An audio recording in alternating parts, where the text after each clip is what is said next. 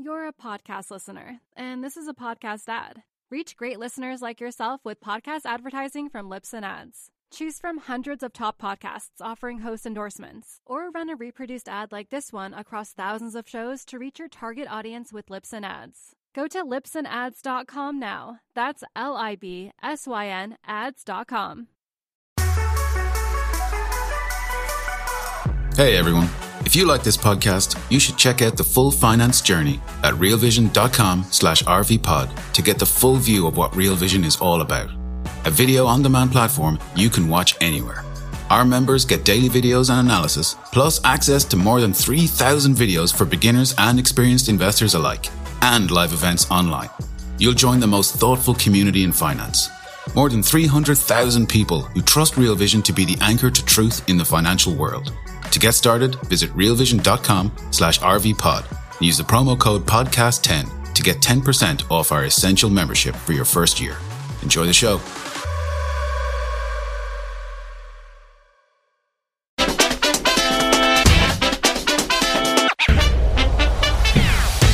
Hi, everyone, and welcome to the daily briefing at Real Vision. I'm Andreas Steno, the senior editor at Real Vision, sending to you live from Copenhagen, Denmark, Tuesday, the 2nd of August. We've got a bunch of things to unpack in relation to the situation in Taiwan, as well as the major moves that we've seen in financial markets today. And I uh, have a couple of great guests joining me for the next 30 minutes. Firstly, uh, Taylor Fravel, uh, professor at political science uh, and director of the security studies program at MIT Welcome, Taylor. It's very good to have you here. Thanks for having me. You'll help us unpack the developments in uh, Taiwan in a second, but also a warm welcome back to the show to you, Tony Greer, the founder of TG Macro. How you doing, Andreas? Good, Tony. Good to see you. Firstly, Taylor, I, I wanted to ask you. Uh, Nancy Pelosi basically just landed in Taiwan. Was it a few hours ago? Is this part of a bigger strategy orchestrated by the White House, or what's the reason for this visit? No, I don't think it's part of a bigger strategy or uh, by the White House at all. In fact, for weeks they very quietly, I think, tried to persuade her uh, not to make this trip because they were worried um, about how China might react and the potential for a crisis across the straits. But um, nevertheless, uh, she uh, is clearly committed to going. Uh, this trip was originally planned for April, but uh, was rescheduled after she came down with COVID. Uh, and as the Speaker of the House, I think she's probably long wanted uh, to make a trip to Taiwan. depending upon how the elections go this coming fall in the United States, she may not be Speaker for much longer.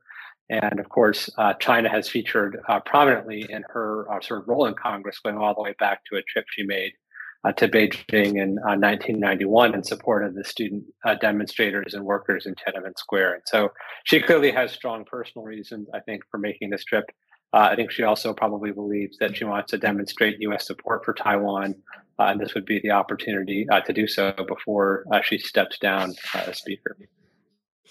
Pelosi has basically defied like a load of uh, Chinese warnings ahead of this visit. Should we expect a, a uh, major response from China to this visit?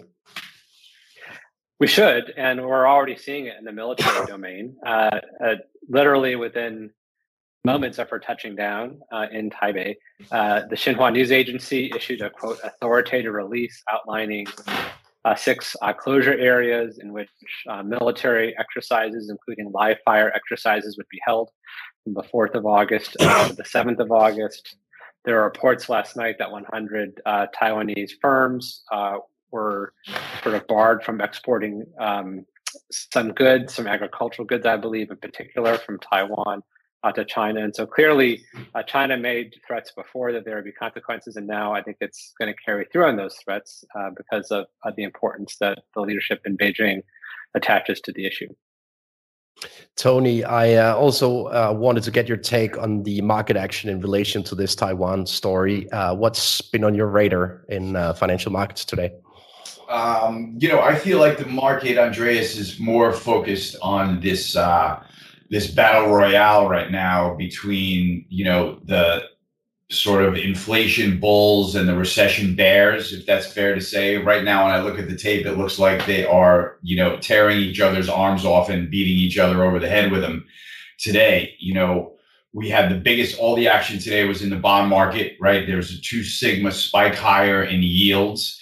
Um, you know, really without a corresponding commodity move on the tape, which was kind of interesting to me. It looks like that could have been somewhat of a blow up or exit trade or something like that. Um, but that does sort of speak to the reflect uh, inflationary action and inflationary vibes that we've been getting from the market, right? We just went through a week of CPI and PPI where they were both much higher than expected. We came through a weekend where the media is still really focused on this, you know, recession that the bond market is pricing in and the administration is trying to redefine. Um, none of that matters. The market is, in fact, pricing in somewhat of a recession. And it feels like it may have overshot a little bit on the downside, Andreas. You know, with this yield move higher today, we had a big move higher in break evens at the end of last week. It looks like the market based inflation expectations may have overshot to the downside. Um, what feels like to me like there's still a lot of negative sentiment though in the equity market. I feel like everybody on FinTwit is talking about the next shoe to drop. That's not to say that it's not going to drop. It's just to say that I pick up some bearish sentiment from the internet, and that's about it.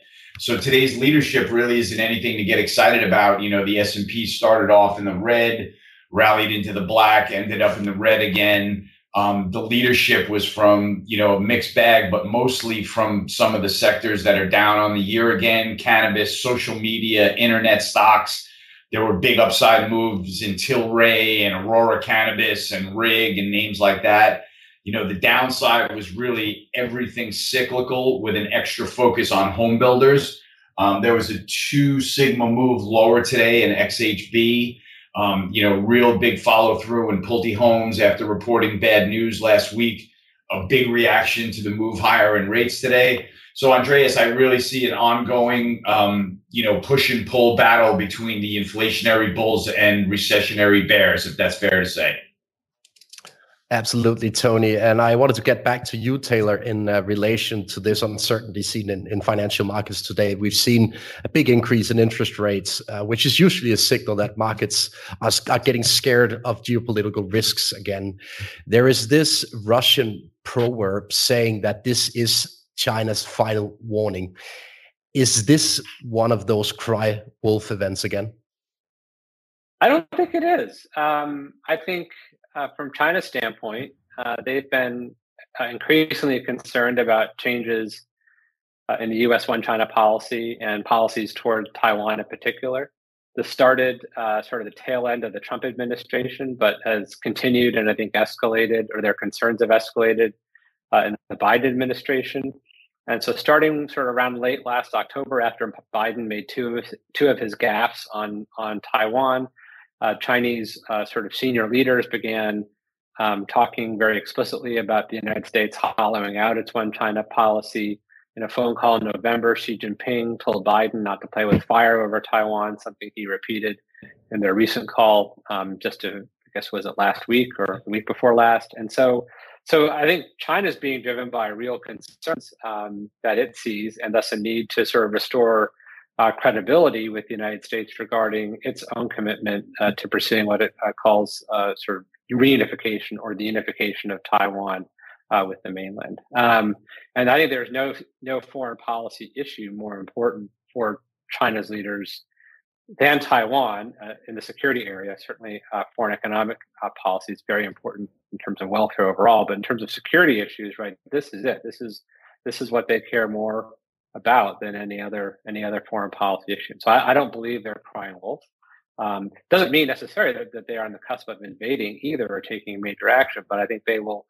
Um, we will see probably over the coming uh, weeks and months uh, a whole series of actions that, that, are just beginning with these military exercises designed to underscore uh, China's resolve with respect uh, to Taiwan. I think we can bring up a chart showing these uh, military exercises around Taiwan currently compared to March 1996, um, the mm. third Taiwan Strait crisis. And it seems like this time, some of the exercises, uh, they actually overlap with uh, Taiwan's territorial waters. Do you see this mm. as an escalation compared to earlier uh, crisis situations in the Taiwan Strait? I think these exercises have the potential to be much bigger uh, than those that took place in uh, March of 1996, not just because of the overlap uh, with the territorial waters, but simply because of the way in which these closure areas effectively attack Taiwan from the north, the south, the east, and the west. They also target uh, uh, key Chinese ports in the northern and southern parts of the country. One of them is astride the median line and probably the most likely vector of an amphibious assault. And the one to the east is where China has announced that it will conduct conventional uh, missile tests uh, with the prospect for the first time, right, that Chinese missiles could fly over uh, Taiwan uh, on their way to landing in this uh, sort of uh, identified zone. They could be launched on other sort of vectors that might not take them over Taiwan, but certainly there's this possibility, especially if they're launched from the short range kind of ballistic missile units that are immediately sort of off the, the or, or on the Chinese coast adjacent uh, to Taiwan. So in that sense, I, I think uh, the scope and scale probably much larger. The main difference will be that in 1996, apart from the two missile tests and the small uh, black boxes that you see on the chart, uh, the majority of China's response was to simulate an amphibious assault um, along basically the Chinese coast. So it was uh, simulating an assault of Taiwan, but all the action was taking place basically right off the coast of China.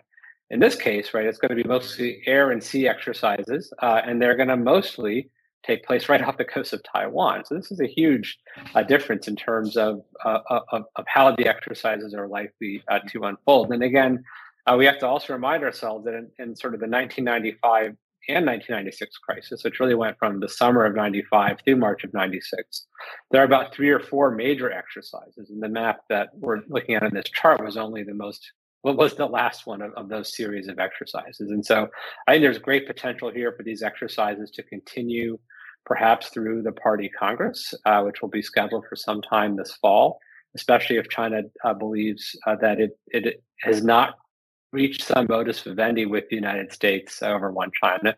And that is probably unlikely given sort of uh, the, uh, the, electoral pressures uh, President Biden and the Democrats are going to feel going into the midterms. We're going to take a quick break and be right back with more of the day's top analysis on the Real Vision Daily Briefing. You're a podcast listener, and this is a podcast ad. Reach great listeners like yourself with podcast advertising from Libsyn Ads. Choose from hundreds of top podcasts offering host endorsements, or run a reproduced ad like this one across thousands of shows to reach your target audience with Libsyn Ads. Go to libsynads.com now. That's L I B S Y N ads.com.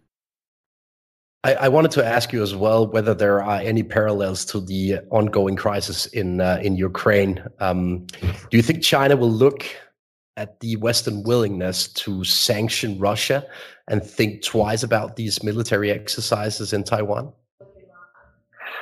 I don't think the potential for sanctions along the scope and scale that have been placed on Russia will deter China from conducting these exercises so long as it believes it can do, do so without uh, targeting advertently or inadvertently uh, U.S. or Taiwanese assets in the air. In other words, if they can kind of cap the potential for escalation. I think China, of course, paid great has paid great attention to those sanctions um, and has been considering how to probably sanction-proof its economy in response.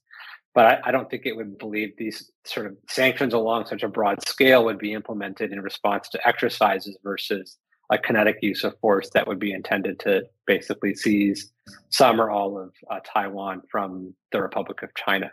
Um, and so, in that sense, I don't think the scenarios are quite uh, analogous. Um, but but certainly it has to be a factor in the backs in, in, the back of the mind of Chinese leaders that were this to escalate, right? There is an economic cost that that, that they could pay, and I, so I think their approach will be hmm. to sort of uh, pursue a Goldilocks strategy whereby they have a very robust uh, sort of display of military force that sort of foreshadows what could happen in the future without uh, crossing that kinetic line, uh, starting a war, and thus facing uh, the potential brunt of, of sanctions that they might face. Also, on sanctions, I would note um, we have to at least ask ourselves would the Europeans be as eager to sanction China as they have been to sanction Russia?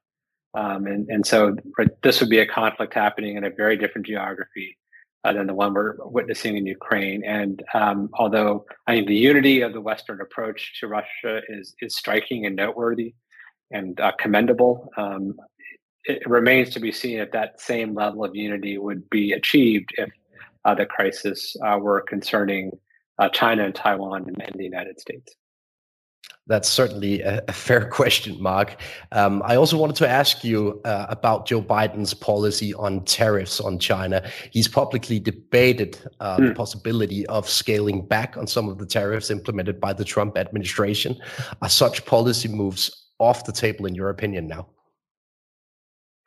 It probably makes them politically harder to do, even though economically, I think they make a lot of sense, right? Because the purpose was to generate leverage to pursue uh, sort of other changes in the Chinese economy. And but we're three years into tariffs, and I don't think there's been a single change, right? Uh, in, in, in the aspects that were targeted. So in that sense, the tariffs haven't been a great policy tool.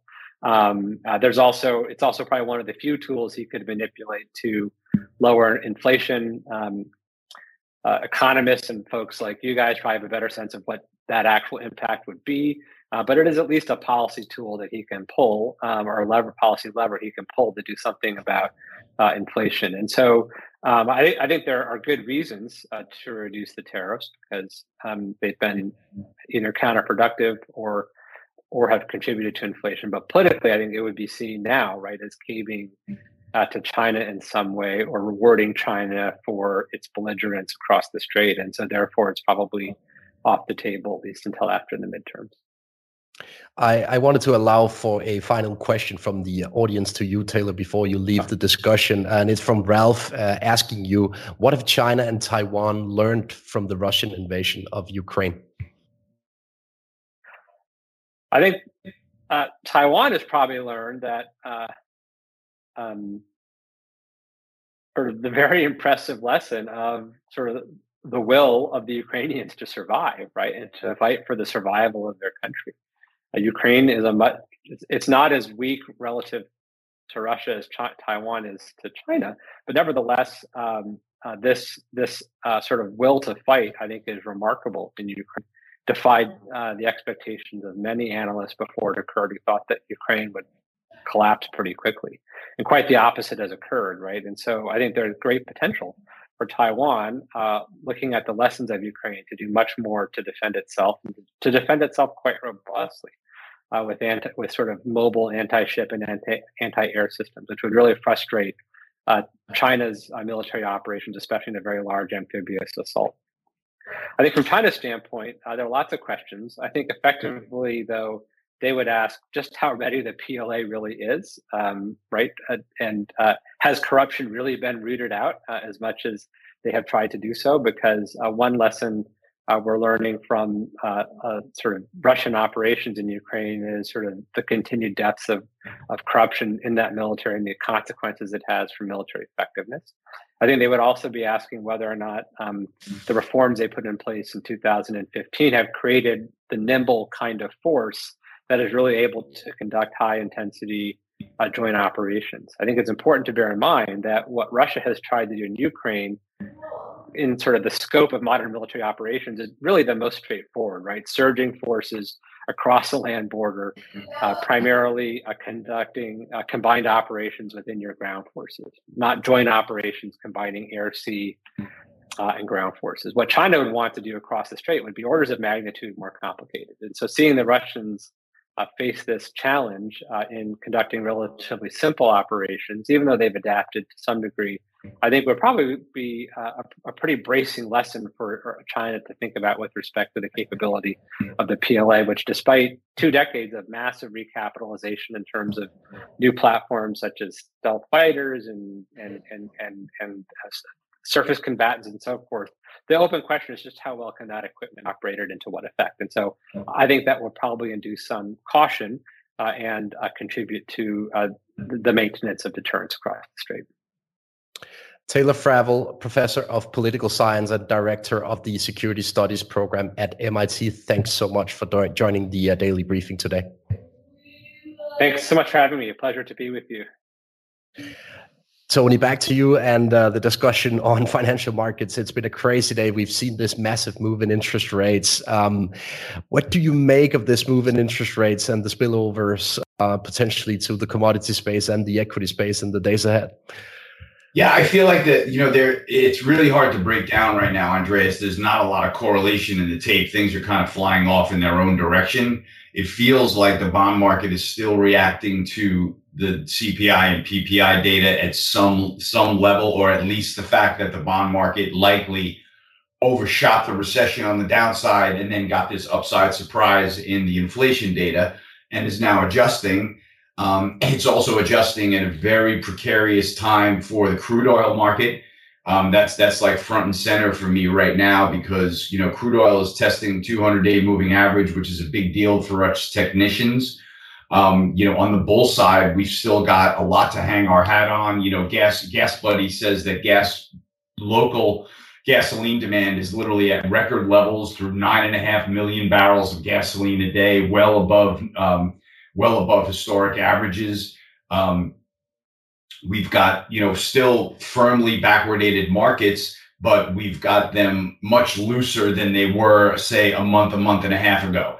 So what we've got is the sort of crack spread backing off from the mid 50s to 38 um, we've got sept diesel fuel backing off from $10 to $4 while $4 is still massively backwardated it has now been cut in half since its widest prices so naturally you see pricing backing off um, we see the gasoline market testing the 200 day moving average for the first time this year, I believe. So, you know, the market, the, the oil markets are respecting the fact that the financial markets are pricing in that recession.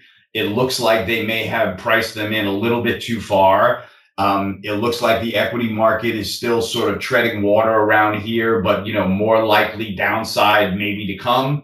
Um, it could be a situation where we have one of those ripping bear market rallies. Um, if if commodities can get on their feet here with this move higher in yields, but it's really tricky right now, Andreas. There's a lot of uh, it feels like there's a lot of risk coming out in the wash, and the markets aren't really going very far. So it's really hard to get a read on. Yeah, definitely, Tony. I wanted to bring in the tweet of the day from uh, the commodities expert Javier Blas. Um, he refers to German electricity prices reaching 1000% of usual levels. Uh, and I read a German study today that concluded that a rise of the electricity price of a thousand percent will only shave off three percent of the overall electricity demand. Uh, so it basically shows that the, the demand for energy is super inelastic, and that's a point you've made before on this show as well, Tony, in relation to gasoline and oil. What's your take on energy prices into a potential recession, given uh, the information that we got from Javier earlier today? Thank you very much for noticing that, Andreas. You know, it, it feels like, you know, it, it, we are, whether we like it or not, the markets are telegraphing a bit of stagflation, right? it's that it's impossible to get away from, you know, oil prices have sort of remained, you know, in the upper end of their rally range, at least, while base metal prices have collapsed. Lumber has collapsed, you know, so some of that more cyclical stuff backed way off. And, you know, as we've been saying about that pricing elasticity, it hasn't happened in the oil markets yet. They remain backwardated. They remain tight. Um, you know, we're getting news like we just got out of Marathon Petroleum, right? The, the biggest American refiner. They made more money in the second quarter than they did in any other year as a refiner, right? Their their their quarter was up. Um, they reported a ten dollar and sixty one cent quarter versus seventy dollar seven dollar and seventy one cent estimates and versus year over year comps of 67 cents a share right? So year over year comps their their uh, p&l is up about 1500% the stock is up 4% today recovering all the move, major moving averages. So there's plenty of things going on to hang your hat on in this market. If you if you listen to the ceo he said that diesel demand has softened due to um, less trucking volumes. And i feel that that's what that sort of diesel spread indicates where it's backed off its highs. But he also said that tight fuel supplies and strong demand are absolutely going to continue. Right. So he he offers a very neutral, you know, statement about the oil market, one for each bull, one for a bear. And you know, you're gonna have to decide for yourself here.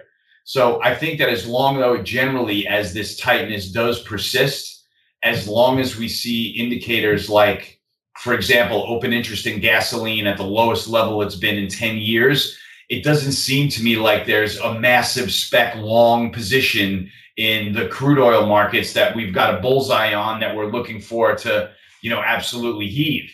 it feels like rather that a lot of the speculation has left this market because maybe because they don't know which direction it's going in. The market remains tight, but the economic indicators are slowing down. So maybe that's a plan for slower gasoline demand, which the IEA continues to tell us hasn't happened much yet. So, you know, the oil market is at a really critical juncture here. If if all those spreads should continue to back off below their 200 day moving averages and really just turn the trend upside down, I'll be prepared to exit a lot of my energy trades, under Andreas. That's that's the truth.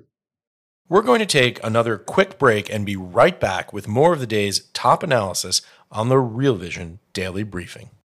You're a podcast listener, and this is a podcast ad. Reach great listeners like yourself with podcast advertising from Libsyn Ads. Choose from hundreds of top podcasts offering host endorsements, or run a reproduced ad like this one across thousands of shows to reach your target audience with Libsyn Ads. Go to libsynads.com now. That's L I B S Y N ads.com. Biden uh, returned from his uh, Middle East round trip, was it a week ago or so? Uh, and he basically claimed the victory, saying that the Saudi Arabians would increase the capacity uh, to 13 million barrels a day of oil. To me, that was basically old news. Uh, you can find similar headlines uh, from earlier this spring, for example. Uh, and I think the key word here is capacity. It's not uh, necessarily equal to production per se. Uh, what's your take on, on the whole supply situation after this uh, Biden trip? The market is still screaming for supply news, isn't it? Well, you know, he came out, he came back from Saudi Arabia without production hikes and with COVID. So I wouldn't call that trip a massive success on any level. Um, you know, as long as Saudi Arabia continues to raise prices to their Asian clients, as long as they manage OPEC, um, you know, OPEC just reported that their spare capacity was like 300,000 barrels last week when the market is expecting them to come up with like 1.2 million spare barrels of capacity, uh, of barrels of spare capacity, excuse me. And that just proves that story that we've been telling all along is that OPEC doesn't have the spare capacity to really be able to clamp down on the price of crude oil, which is another reason that I kind of tend to think that it holds a dip around here. Maybe it dips to 90 or so, but I don't think that the bull market in oil is over per se. It's just maybe a time to, you know, readjust. And, you know, as long as the policy continues in the shape and form that we are in, as long as we continue to see Putin literally toy with Europe, you know, as, as we head into the fall here, I'm not taking my eye off of this trade. You know, natural gas has been really interesting. It just backed all the way off to about 550 and then rallied to $10. Here it backed off to moving average support at $8. Everybody's got it written it off for dead because of this depression that we're pricing in. If that doesn't happen and if the recession doesn't happen and if gas demand remains firm, we're going to see gas through $10. We're going to see ammonia prices rally, fertilizer prices rally more pressure on the food shortage crisis. I mean, you know, this commodity trade is not one that I'm willing to walk away from quietly, if that's fair.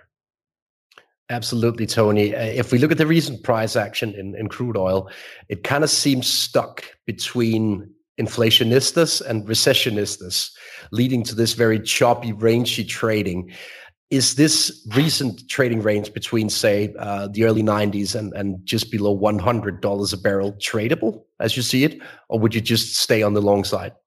You know, for my purpose, Andreas, I've been in the trade from uh, from the long side for a long time now. Um, I, you know, I'm down to really just exposure in energy equities. You know, I sold my oil, most of my oil futures in the to the Russian invasion rally for me, this is sort of do or die moment that the that the market really has to show me, right? There's nothing I can do at this point except respect my risk management policies and principles. Right now, it's going to be up to the crude oil market. Gasoline is going to have to hold the 200 day moving average. The SEP ox spreads are going to have to hold their trend line supports and moving averages. And if they do, you will likely see oil back into the hundreds very quickly.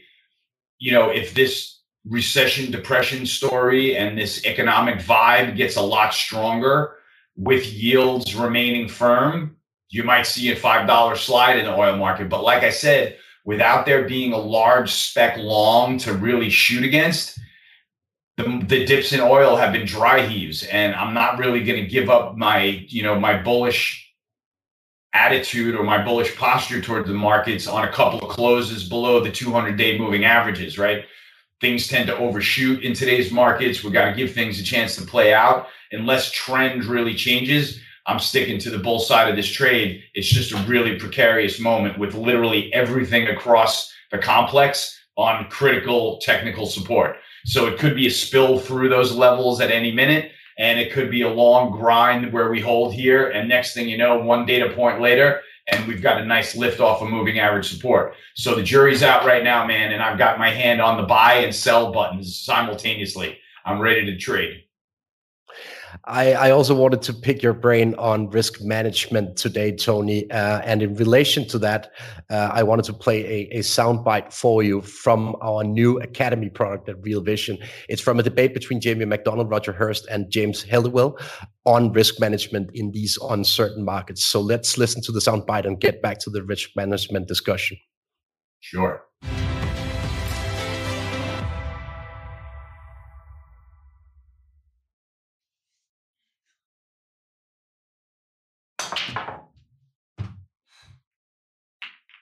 So, we've talked about what drives markets.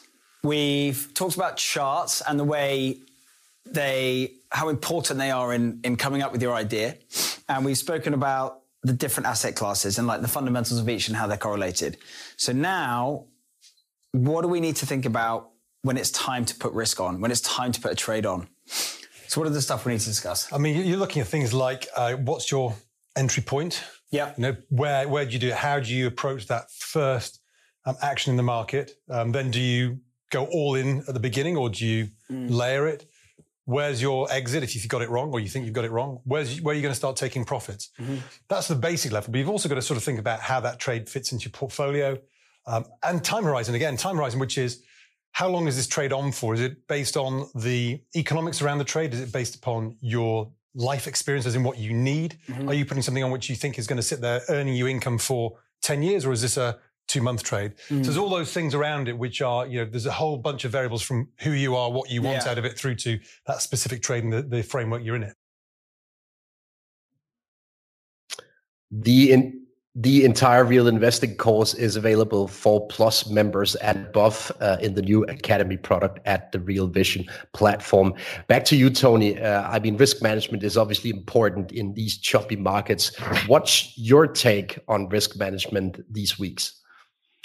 You know everything for me is an individual trade andreas. You know everything on the way into and the way out of the view matrix has got you know predefined levels where I'm happy to risk levels where I'm going to have to get out and I have levels in mind on, on targets, right? So right now my book is um, kind of long only. I'm, I'm still looking for uh, really just a market dynamic retracement bounce. I think that's going to be tradable over the next several weeks.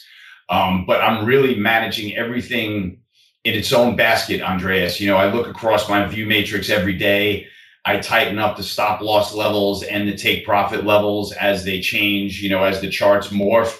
And I really try to keep every line item its own risk management basket because, you know, the minute I let, um, you know, something that's losing money go because I've got something else that's winning money, next thing you know, that money's gone and the money that was compensating for it is gone and I have no money left at all and I'm very unhappy. So I find that when I manage things individually, whereas, okay, this trade is over, time to get out, I, I, I, stick to that discipline and not worry about something else that maybe is working that day to offset it. Because that's the that's the only times that I've gotten myself in serious trouble. It's it's you know the volatility right now is such that you know you've really got to respect every major move in the markets. Today, the major move is a big move higher in interest rates so we'll see if that carries on for the rest of the week. But those are the kinds of things that are on my mind when it comes to risk management, Andreas. We have time for a uh, single question from the audience in relation to this energy debate. Uh, and it's from Jim Griffin asking you about the restart of the Freeport LNG um, port in, in the US. Do you think markets will price that restart in ahead of the actual event? Yeah, that's a tricky one. You know, we've been wrestling with that headline for about a month now you know, natural gas prices have already had a $5 range since we've come out with that headline, and now we're somewhere in the middle. So I'm looking market for the markets to, yeah, sort of accept that headlines. I'd like to see that facility get back online. I, I, think that would be bullish for natural gas prices, and that rhymes with the chart right now, Andreas. You know, we just punched to a new high, settled back into support, and you know that facility coming back online on time to full capacity would definitely help the natural gas market get on its feet. It's definitely being, you know, kind of dragged higher. Um, sort of mentally with the Dutch TTF spot not giving up any ground at all. It's still trading around 200 euro per megawatt hour. Um, you know, we're still on the lookout for what Putin's doing with the TAP headlines. So this is still a trade that's still at the top of the radar screen for me. As you know, Tony, I've made it my trademark to always conclude the daily briefing with a meme. Uh, and today I want to have a bit of fun around uh, Nancy Pelosi's personal trading book in relation to this Taiwan visit. So I posted this, this on Twitter yesterday saying, "Get some puts on the book, honey. I'm off to Taiwan tomorrow." so let's see whether uh, let's see whether uh, Nancy's book is is the one to follow this week. Tony, thanks so much for joining us again today. It was a pleasure. Great job, Andreas. Thank you very much. And thank you everyone for watching the Real Vision Daily Briefing. I will be back tomorrow with Peter Boucrois. See you there.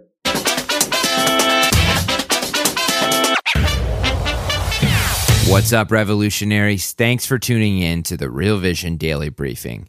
For more content like this, head over to realvision.com and get unfiltered access to the very best, brightest, and biggest names in finance. You're a podcast listener, and this is a podcast ad. Reach great listeners like yourself with podcast advertising from Libsyn Ads. Choose from hundreds of top podcasts offering host endorsements, or run a reproduced ad like this one across thousands of shows to reach your target audience with Libsyn Ads. Go to libsynads.com now. That's L I B S Y N ads.com.